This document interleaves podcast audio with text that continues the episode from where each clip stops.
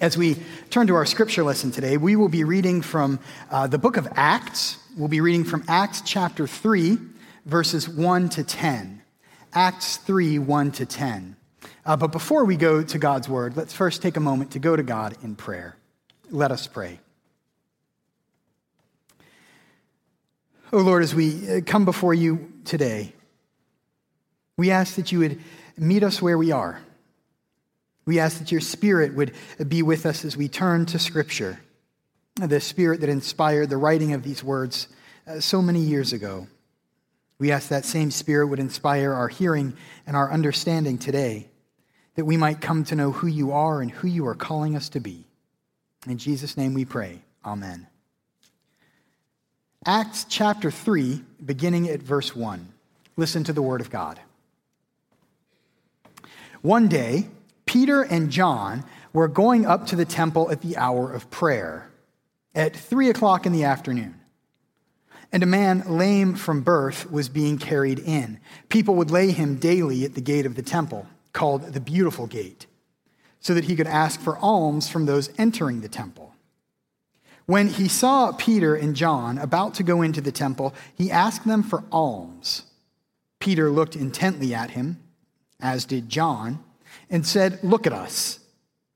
And he fixed his attention on them, expecting to receive something from them. But Peter said, "I have no silver or gold, but what I have, I give you. In the name of Jesus Christ of Nazareth, stand up and walk." And he took him by the right hand and raised him up, and immediately his feet and ankles were made strong. Jumping up, he stood and began to walk, and he entered the temple with them, walking and leaping and praising God. All the people saw him walking and praising God, and they recognized him as the one who used to sit and ask for alms at the Beautiful Gate of the temple. And they were filled with wonder and amazement at what had happened to him. This is the word of the Lord. Thanks be to God. Let us pray. O Lord, as we turn our attention now to reflecting on your word, we ask that your Spirit would inspire us, that you would open our ears and our eyes, our minds, our hearts, our lives. We ask you to show us who you are. We ask you to show us who you are calling us to be. In Jesus' name we pray. Amen. What I have, I give you. I have no silver or gold, but what I have, I give you. Uh, this passage uh, comes to us as, as Peter and John are living on this side of Easter, and they're learning how to be here. They're learning what it means to, to follow Jesus on this side of Easter. And as we read this story, we read this passage about uh, Peter's interaction with a man outside the gate of the temple, uh, we find uh, something profoundly comforting in these words, and also something deeply challenging. And it all begins to make more sense as we step back and, and, and look at what's happening. Look at what's led Peter and John to this moment. Let's actually, let's start that way. Let's, let's start at the end and work our way back to the comfort and to the challenge. Let's start uh, with what brought Peter and John to this moment. This passage, this is not a traditional passage to read on the Sunday after Easter. Usually we read uh, resurrection appearances. We read about Jesus appearing to the disciples on the road to Emmaus. We read about Jesus appearing to the disciples in the locked room, or Jesus appearing to the disciples on the, the, the seashore. We usually read about resurrection appearances. But as you know, as a church, we've spent the last eight months or so studying the Bible together, and we're running out of time.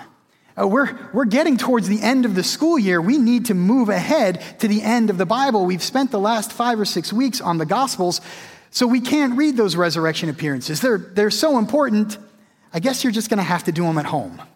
So we have to move ahead to Acts here together today. And so as we get into Acts, we find Peter and John, who are trying their best t- to learn how to be here on the other side of Easter, uh, trying to figure out what to do with this strange gift they've been given. They they were called by Jesus. They followed him in his ministry. They saw the, the miracles and the feedings and the healings. They they watched uh, on, on uh, Good Friday as Jesus was crucified, John much closer than Peter. And then they had that, that race we read about last week as they raced one another to get to the tomb when they found it was empty. Then they encountered the risen Christ. They received the, the good news of the gospel that Christ has died, Christ has risen, and Christ will come again. And then Jesus gave them instructions. The same instructions he gave to Mary. Jesus instructed Peter and John to go and tell. And they watched as he ascended into heaven, and he gave them what we call the Great Commission, as he told them to, to go into all nations and to make disciples, baptizing them in the name of the Father and the Son and the Holy Spirit. And then, then they had to figure out how to do it. And we, we come to this passage in Acts as uh, Peter and John are trying to figure out how to follow these instructions, how to, to follow this calling, how to live in, in some way that responds to this good news with gratitude, it, a grateful response even. And Peter and John, as they seek to make a grateful response, they begin in a pretty good place. They head to worship. As we open this passage, Peter and John are on their way to the temple for the hour of prayer to, to worship God, to give thanks to God, to go to God in prayer. But before they get there, a man interrupts them and asks for help.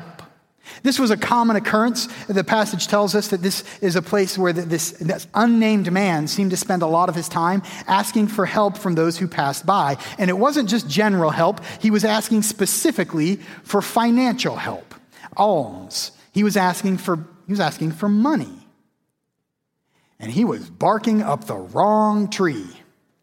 Because Peter and John had spent the last three years not working. Uh, Peter and John had spent the last three years following Jesus. The Gospels tell us they had to rely on support from members of the community. And in Acts, we find they had to pool their resources so they could survive. Peter and John do not have money. And so when this man interrupts them and he asks them for money, they have nothing to give. And uh, Peter instructs the man to look at them, and we're left to imagine what the tone of voice was, as if Peter was saying, "Look at us, we clearly have nothing to give you."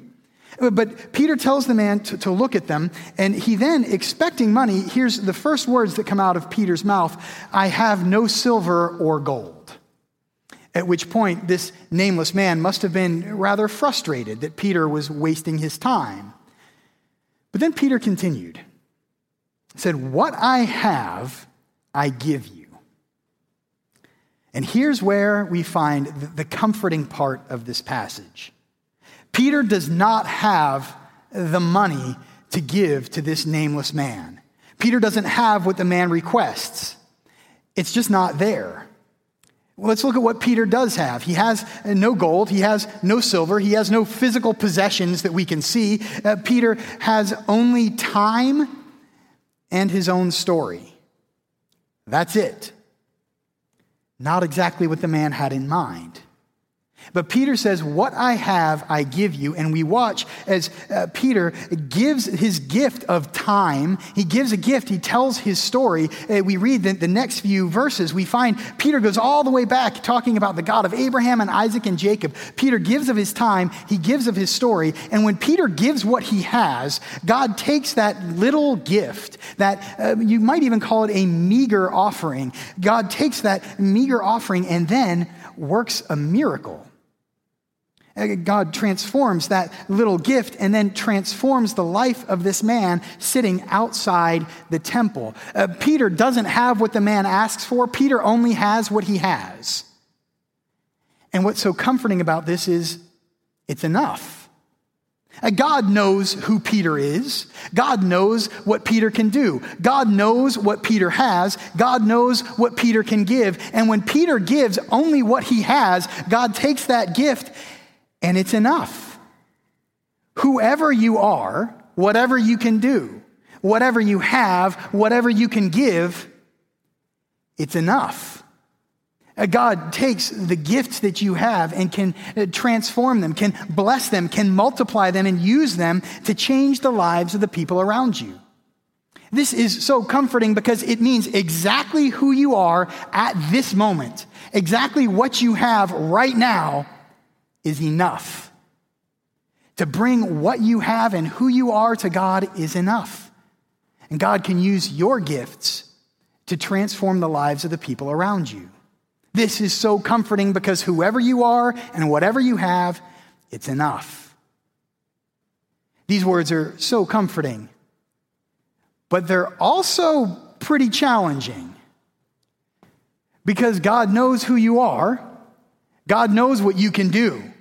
God knows what you have, and God knows what you can give, and God expects you to give it.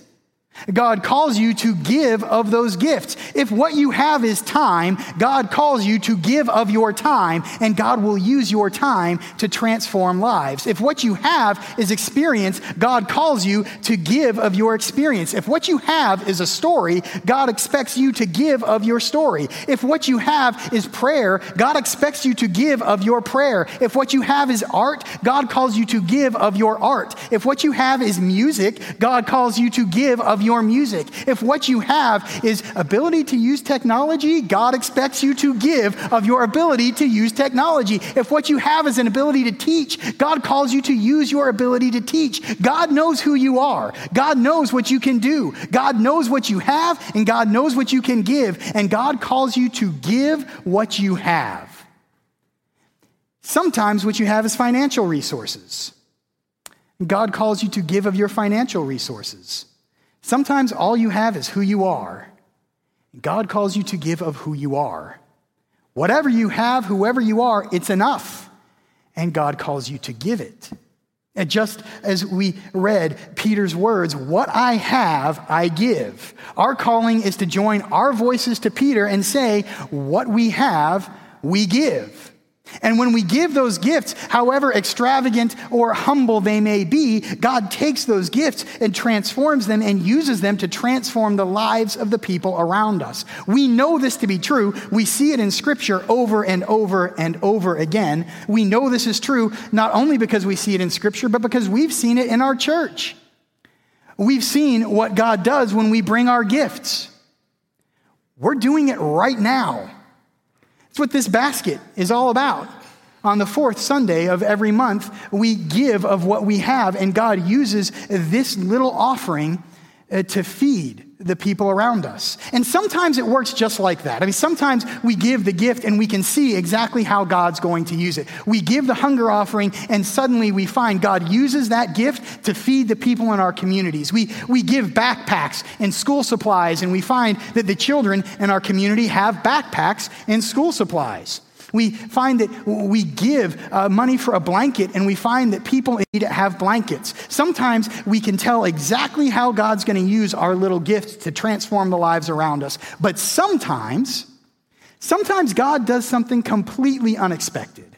When Peter stops and shares his time and his story, a man is able to walk once more. Sometimes uh, you share a small gift and God does something completely unexpected. Sometimes when uh, forty or so people gather to spread mulch outside the church, it results in children in our community having access to healthcare and having access to health resources, as we find we're the first stop on the Child Health House Tour. Sometimes you find that those dollars you put in the plate end up going to electricity and to keep the roof in good shape and to keep the doors open. And suddenly we find people struggling with addiction in our community have a safe place to come to support groups as we open our doors to support groups battling addiction. You never know how God will take those little gifts and transform them. But when we bring our gifts, God will use them, whatever they are. Because who you are at this moment and what you have right now is enough. And when we say to God, what I have, I give, God will take those gifts and bless them and multiply them and use them to change the lives of the people all around us, even if they happen to be outside the gates of the temple or the church. What I have, I give. Who you are and what you have is enough. Our calling is to join our voice to the voice of Peter as we seek to make a grateful response. As we find ourselves on this side of Easter, learning how to be here, our calling is to bring whatever it is we have. And that's the hardest thing to give. The hardest thing to give is what we have because it's ours. That's what it means for us to have it. We want to hold it. We want to keep it. We want to use it for ourselves. And yet we see in this moment, as Peter gives what he has, God does more with it than Peter could ever imagine. What I have, I give. On this side of Easter, we are called to join our voice to that of Peter as we bring exactly who we are right now, as we bring exactly what we have at this moment, as we bring our gifts to God and watch as God uses them in unexpected ways to change the lives of the world around us. Silver and gold have I none. What I have, I give. Give what you have. Whatever it is, it's enough. In the name of our Lord and Savior, Jesus Christ, amen.